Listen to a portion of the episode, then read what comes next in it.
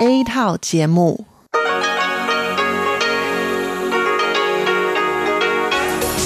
Đây là Đài Phát thanh Quốc tế Đài Loan RTI.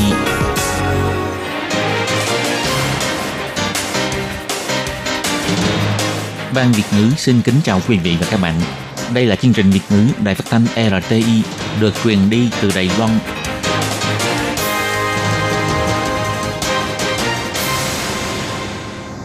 Các bạn thân mến, Hải Ly xin chào các bạn.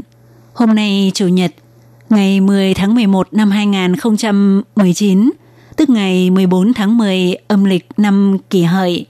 Sau đây, Hải Ly xin mời các bạn đón nghe chương trình phát thanh tiếng Việt của Đài Phát thanh Quốc tế Đài Loan RTI với các nội dung như sau.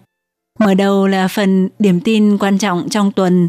Tiếp theo là các chuyên mục Chuyện vãn đó đây, góc giáo dục và sau cùng khép lại bằng chuyên mục nhịp cầu giao lưu. Mở đầu cho chương trình hôm nay, mời các bạn đến với phần điểm lại tin quan trọng trong tuần và trước tiên là nội dung tóm lược. Sau biện pháp 31 ưu đãi, Trung Quốc đưa ra biện pháp 26 điều ưu đãi với Đài Loan. Theo chính phủ Đài Loan, phương án hành động một nước hai chế độ hòng ảnh hưởng tới bầu cử tại Đài Loan. Đài Loan và Mỹ lần đầu cùng hợp tác tổ chức diễn tập phòng chống tấn công trên mạng Internet, phòng an ninh thông tin. Mỗi tháng Đài Loan bị tấn công 30 triệu lần. Tập aerobic 30 phút một ngày có thể giảm thấp tỷ lệ phát sinh bệnh tiểu đường. Trung tâm huấn luyện chó Đài Nam giúp chó hoang tìm được công việc và chủ mới. Theo Ngoại trưởng Ngô Chiêu Nhiếp, có mặt Trung Quốc, Đài Loan khó có thể tham dự RCEP. Tội phạm trộm cướp tại Hồng Kông trốn sang Đài Loan, theo Bộ trưởng Bộ Pháp vụ Thái Thanh Tường, sẽ tích cực điều tra theo thẩm quyền xét xử của Đài Loan. Các bạn thân mến, và bây giờ Hải Ly xin mời các bạn đến với nội dung chi tiết của phần điểm tin quan trọng trong tuần. Ngày 4 tháng 11, Văn phòng Sự vụ Đài Loan thuộc Quốc vụ viện Trung Quốc đã đưa ra một số biện pháp về xúc tiến hợp tác giao lưu văn hóa, kinh tế hai bờ eo biển, với 26 điều, trong đó có 13 điều liên quan đến doanh nghiệp Đài Loan và 13 điều liên quan đến người dân Đài Loan, với tiêu đề cung cấp đãi ngộ bình đẳng như người dân Trung Quốc và bắt đầu được thực thi từ ngày 4 tháng 11. Về 26 điều biện pháp này, ông Đinh Doãn Cung, người phát ngôn của phủ tổng thống cho hay – hai bờ eo biển nên giao lô, đôi bên cùng có lợi theo hướng tích cực, chứ không nên lấy danh nghĩa là lợi cho Đài Loan, thực chất là phong tỏa Đài Loan. 26 điều biện pháp này thực chất chính là phương án hành động của phương án Đài Loan một nước hai chế độ.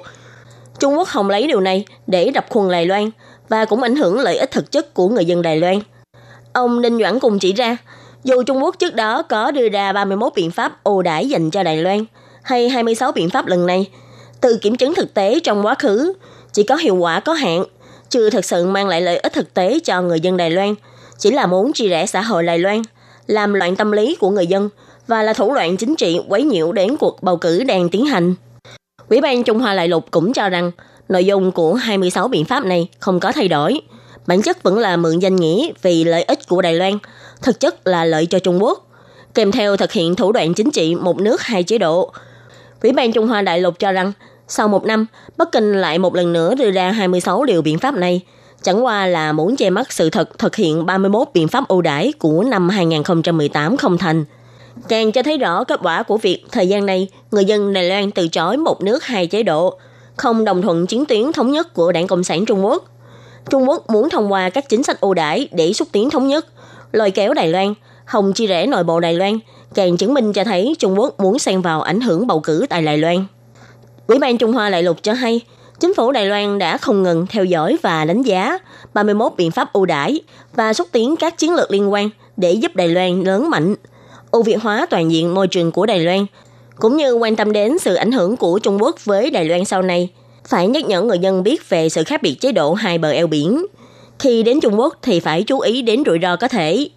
Ủy ban Trung Hoa Đại lục cũng nói, phía chính phủ Đài Loan vẫn đang xem xét nghiêm túc về các chính sách đại ngộ bình đẳng liên quan do phía Bắc Kinh đưa ra, sẽ có đánh giá tiếp theo và ứng phó phù hợp, kêu gọi chính quyền Bắc Kinh hãy xác thực các đảm bảo cụ thể cho cuộc sống và đầu tư của người dân Đài Loan, cũng như là doanh nhân Đài Loan. trước các vấn đề an toàn thông tin và mối đe dọa trên Internet. Bắt đầu từ ngày 4 tháng 11, Đài Loan và Mỹ sẽ cùng tổ chức diễn tập phòng chống sự tấn công trên mạng Internet quy mô lớn. Ông Raymond Green, quyền trưởng phòng Hiệp hội Mỹ tại Đài Loan cho biết, chính phủ Mỹ rất lấy làm vinh dự cho lần đầu hợp tác với Đài Loan để tổ chức diễn tập trên mạng Internet quốc tế, nghiên cứu làm sao chống trả lại các mối đe dọa trên Internet đến từ Bắc Triều Tiên và những người sử dụng khác trên mạng. Đây cũng là một mốc hợp tác mới cho hai nước về các lĩnh vực hợp tác. Ông Green nói, những người có hành vi ác ý sẽ thông qua mạng Internet đe dọa hiện trạng của cơ sở hạ tầng quan trọng như các ngành nghề, thể chế dân chủ, thể hệ tài chính vân vân ảnh hưởng đến sự tồn tại của trật tự kinh tế quốc tế, sự hoàn chỉnh của thể chế dân chủ và sự an toàn quốc gia, an toàn kinh tế và an toàn cá nhân. Ông Green cũng chỉ ra, Mỹ sẽ tiếp tục hợp tác với Đài Loan, giúp Đài Loan tham gia vào hệ thống chia sẻ chỉ tiêu tự động của Bộ An toàn lãnh thổ Mỹ. Hai bên cùng hợp tác để nâng cao ý thức công cộng, giúp môi trường mạng Internet thêm an toàn. Mỹ mong có thể cùng Đài Loan nghiên cứu việc thành lập Trung tâm Âu Việt an toàn mạng Internet quốc tế, cung cấp một kênh trao đổi Âu Việt, giúp các bộ ban ngành chính phủ và tư nhân của Đài Loan cùng các nước khu vực Ấn Độ Dương-Thái Bình Dương có thể hợp tác mật thiết. Về việc này, ngày 4 tháng 11, Phòng An toàn Thông tin Viện Hành Chính cũng cho hay, cuộc diễn tập lần này là một khâu trong diễn tập phòng chống tấn công qua mạng Internet quy mô lớn của năm. Ông Giảng Hoành Vĩ, trưởng phòng an toàn thông tin đã lấy ví dụ của năm 2018. Trung bình mỗi tháng có khoảng 30 triệu vụ tấn công trên mạng trong một tháng. Trong đó chỉ có khoảng 262 vụ tấn công thành công. Vụ tấn công liên quan đến cấp độ an ninh thông tin thì chỉ có 6 vụ. Tỷ lệ phòng chống thành công là 99,99%. Khả năng phòng chống tấn công trên mạng của Đài Loan rất tốt. Vì thông tin tìm kiếm rất nhiều, có thể tiếp tục phân tích sâu hơn, cũng trở thành một trong những ưu thế của Đài Loan. Bệnh tiểu đường xếp hạng thứ 5 trong 10 bệnh gây tử vong hàng đầu tại Đài Loan vào năm 2018. Nhân ngày đái tháo đường thế giới 14 tháng 11 sắp đến, Sở Sức khỏe Quốc dân mở cuộc họp báo kêu gọi mọi người nên coi trọng sức khỏe, định kỳ kiểm tra đường huyết. Ngoài nguyên nhân di truyền ra, thói quen sinh hoạt cũng khiến con người có thể mắc bệnh tiểu đường. Đa số nguyên nhân gây bệnh tiểu đường liên quan đến nhân tố mập béo, do đó mọi người nên chú ý chế độ ăn uống và vận động. Giám đốc Sở Sức khỏe Quốc dân ông Vương Anh Vĩ cho biết, hiện nay không chỉ người cao tuổi mà luôn cả lớp trẻ cũng có nguy cơ mắc bệnh tiểu đường. Do đó, ông khích lệ mọi người nên tận dụng một kiểm tra sức khỏe dự phòng mà chính phủ cung cấp cho người trên 40 tuổi để có thể biết được tình trạng sức khỏe của mình – Ông còn nhắc nhở những người thuộc nhóm nguy cơ cao nên tự động kiểm tra định kỳ và sớm, không nên đợi đến khi trên 40 tuổi mới kiểm tra nhằm phát hiện sớm để điều trị kịp thời. Ngoài việc kiểm tra tầm soát ra, việc tự quản lý sức khỏe trong sinh hoạt thường ngày cũng rất quan trọng. Những năm gần đây, bệnh nhân tiểu đường trẻ hóa là do thói quen ăn uống. Mọi người hay ăn các thức ăn qua các công đoạn chế biến, uống nhiều thức uống ngọt dùng sản phẩm 3C nên ít vận động khiến cho con người mập béo, mà mập béo làm tăng nguy cơ mắc bệnh tiểu đường. Chủ tịch Hiệp hội Bệnh tiểu đường Trung Hoa Dân Quốc Huỳnh Kiến Ninh nói, phải giảm đường, ăn ít dầu mỡ, năng vận động. Quốc gia cần phải có biện pháp tăng cường lượng vận động của lớp trẻ. Và nếu chúng ta có thể tập aerobic khoảng 30 phút mỗi ngày liên tục thì có thể hạ thấp nguy cơ mắc bệnh tiểu đường. Chủ tịch Huỳnh Kiến Ninh cho biết thêm, những bệnh nhân tham gia mạng lưới cùng nhau chăm sóc bệnh tiểu đường rất có ích vì sẽ giúp giảm thấp các biến chứng tim mạch, đột quỵ. Hy vọng các bệnh nhân tiểu đường gia nhập hệ thống chăm sóc bệnh tiểu đường này. Con chó cùng cảnh sát đi tuần trong khu phố. Nó trở thành trợ thủ đắc lực của cảnh sát và là bạn của các em nhỏ. Con chó này có tên Niu Niu, Công việc mới của nó là chó cảnh sát. Nó là một con chó ở trại nuôi chó hoang. Sau khi được huấn luyện thì nó có công việc mới. Một khẩu lệnh, một động tác, mỗi con chó đều có cá tính của nó, nhưng chúng học rất nhanh. Huấn luyện viên Huỳnh Liên Phát nói, đối với những động tác đơn giản thì khoảng nửa tháng là có thể luyện xong. Chính phủ thành phố Đài Nam xúc tiến công tác nhận nuôi chó đã một thời gian. Năm nay thành lập trung tâm huấn luyện và phụ đạo nghề cho chó, tăng cường huấn luyện, tích cực tìm công việc và chủ mới cho các con chó hoang. Trưởng phòng bảo vệ động vật Đài Nam, cô Trương Gia Linh nói, Ví như doanh nghiệp bán hoa thì chúng tôi sẽ cho chó làm công việc bảo vệ hoa cho họ. Hiện nay trung tâm đào tạo ra chó cảnh sát, chó bảo vệ hoa màu, chó nhà trường vân vân phù hợp với chính sách bảo vệ động vật nhân đạo để quản lý chó hoang, giảm thấp áp lực cho trại thu dùng chó hoang để cho những con chó hoang một lần nữa có thể hòa nhập với con người. Ngày 6 tháng 11, Bộ trưởng Bộ Ngoại giao ông Ngô Chiêu Nhiếp đã đến Viện Lập pháp để báo cáo với chủ đề Đài Loan gia nhập vào Hiệp định Đối tác Toàn diện và Tiến bộ Xuyên Thái Bình Dương, ký kết Hiệp định Thương mại Tự do với các nước và chiến lược, tiến trình, kết quả dự đoán trong việc thắt chặt quan hệ ngoại giao với các nước có cùng chung lý tưởng.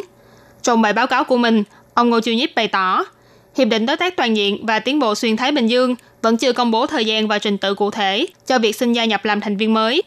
Vì thế, trong giai đoạn hiện tại, trọng tâm của đề án thúc đẩy xin gia nhập hiệp định vẫn là dựa theo quy định gia nhập của hiệp định này, tích cực tương tác không chính thức với các nước thành viên nhằm gia tăng cơ hội thành công cho cuộc đàm phán gia nhập trong tương lai. Ngoài ra, truyền thông cũng rất quan tâm đến vấn đề Hiệp định Đối tác Kinh tế Toàn diện khu vực, gọi tắt là RCEP, khi vừa qua Ấn Độ đã tuyên bố rút khỏi hiệp định này. Về việc này, ông Ngô Chiêu Nhiếp nhận định rằng Ấn Độ sẽ không rút khỏi hiệp định vĩnh viễn và tin rằng trong tương lai sẽ còn tiếp tục thương lượng về vấn đề này. Đồng thời, ông Ngô Chiêu Nhiếp cũng bày tỏ cơ hội để Đài Loan gia nhập vào Hiệp định Đối tác Kinh tế Toàn diện khu vực là không cao. Ông Ngô Chiêu Nhiếp nói, 这个 mechanism 这个机制对我们台湾来讲，并不是一个啊、友善的机制，因为 Đối với Đài Loan mà nói, cơ chế này không phải là một cơ chế thân thiện, bởi vì Trung Quốc đã ở trong đó rồi. Và cũng vì thế mà những năm qua, chúng ta không thể gia nhập vào hiệp định này. Tôi tin rằng trong tương lai, cơ hội gia nhập vào hiệp định đối tác kinh tế toàn diện khu vực cũng không cao. Nhưng còn những cơ chế liên kết kinh tế ở những khu vực khác, bao gồm cả hiệp định đối tác toàn diện và tiến bộ xuyên Thái Bình Dương, thì Đài Loan đều sẽ tham gia một cách nghiêm túc. Còn về 26 điều biện pháp đối với Đài Loan mà chính phủ Trung Quốc vừa công bố, ông Ngô Chiêu Nhiếp bày tỏ, về phần quyền lãnh sự, Bộ Ngoại giao đã nói rất rõ ràng, người Đài Loan nếu như xin cấp hộ chiếu Trung Quốc, tức là trở thành công dân của Trung Quốc, thì sẽ vi phạm vào quy định liên quan, có thể sẽ bị xóa bỏ quốc tịch. Thế nhưng về việc chứng từ mà các đơn vị đại diện của Trung Quốc tại các nước cấp phát cho người dân Đài Loan là giấy chứng thực du lịch của nước Cộng hòa Nhân dân Trung Hoa, chứ không phải là hộ chiếu Trung Quốc. Ủy ban Trung Hoa lục địa bày tỏ, nếu giấy tờ du lịch mà phía Trung Quốc cấp phát cho người Đài Loan tại hải ngoại không phải là hộ chiếu Trung Quốc, thì sẽ không gặp phải vấn đề phải bị hủy bỏ hộ tịch tại Đài Loan. Theo truyền thông Hồng Kông đưa tin, đầu tháng trước, một người đàn ông mang quốc tịch Đài Loan đã đánh cướp một cửa hàng đồng hồ tại khu Chim Sa Chủy, cướp đi hai đồng hồ trị giá 990.000 đô la Hồng Kông và trốn thoát về Đài Loan. Sáng ngày 6 tháng 11, Bộ trưởng Bộ Pháp vụ Đài Loan, ông Thái Thanh Tường đã bày tỏ rằng, đến khi thấy thông tin trên truyền thông thì ông mới biết đến vụ việc này.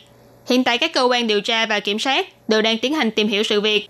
Ông Thái Thanh Tường chỉ ra, về vụ án này, Đài Loan tuyệt đối có quyền xét xử. Dựa theo Điều 43, Điều lệ quan hệ Hồng Kông Macau, nghi phạm có thể bị phạt nhẹ nhất là 3 năm tù trở lên, phù hợp áp dụng luật hình sự của Đài Loan. Ông Thái Thanh Tường cũng nhấn mạnh rằng, phía Đài Loan sẽ tích cực điều tra. Nếu như Hồng Kông có thể cung cấp những thông tin liên quan, thì sẽ càng dễ dàng hơn cho việc điều tra này và đồng thời cũng cho thấy tầm quan trọng trong việc hỗ trợ lẫn nhau về mặt tư pháp của hai bên. Ông Thái Thanh Tường nói,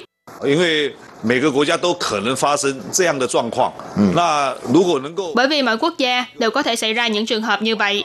Nếu như bình thường đã có sẵn một mối liên kết hỗ trợ lẫn nhau về mặt tư pháp, thì sẽ càng thuận lợi hơn cho việc cùng truy bắt các hành vi phạm tội. Bất kể là xảy ra ở đâu, nằm trong phạm vi quyền xét xử của ai, đều có thể cùng thương lượng để quyết định việc điều tra xét xử phạm nhân. Đây là cách tốt nhất để chúng ta cùng thực hiện công bằng và chính nghĩa. Ông Thái Thanh Tường cũng chỉ ra, từ vụ án này và vụ án của Trần Đồng Giai có thể thấy được thái độ của Đài Loan và Hồng Kông là hoàn toàn khác nhau. Phía Đài Loan luôn rất tích cực và chủ động. Một khi xuất hiện hành vi phạm tội, sẽ lập tức thu thập thông tin chứng cứ liên quan để xét xử theo luật pháp. Còn Hồng Kông thì lại để cho nghi phạm tự do ngoại vòng pháp luật. Các bạn thân mến, vừa rồi các bạn vừa theo dõi nội dung phần điểm tin quan trọng trong tuần do Hải Ly, Khiết Nhi, Tố Kim và Thúy Anh cùng thực hiện. Sau đây, mời các bạn tiếp tục đón nghe những nội dung còn lại của chương trình hôm nay. Hải Ly xin thân ái chào tạm biệt các bạn.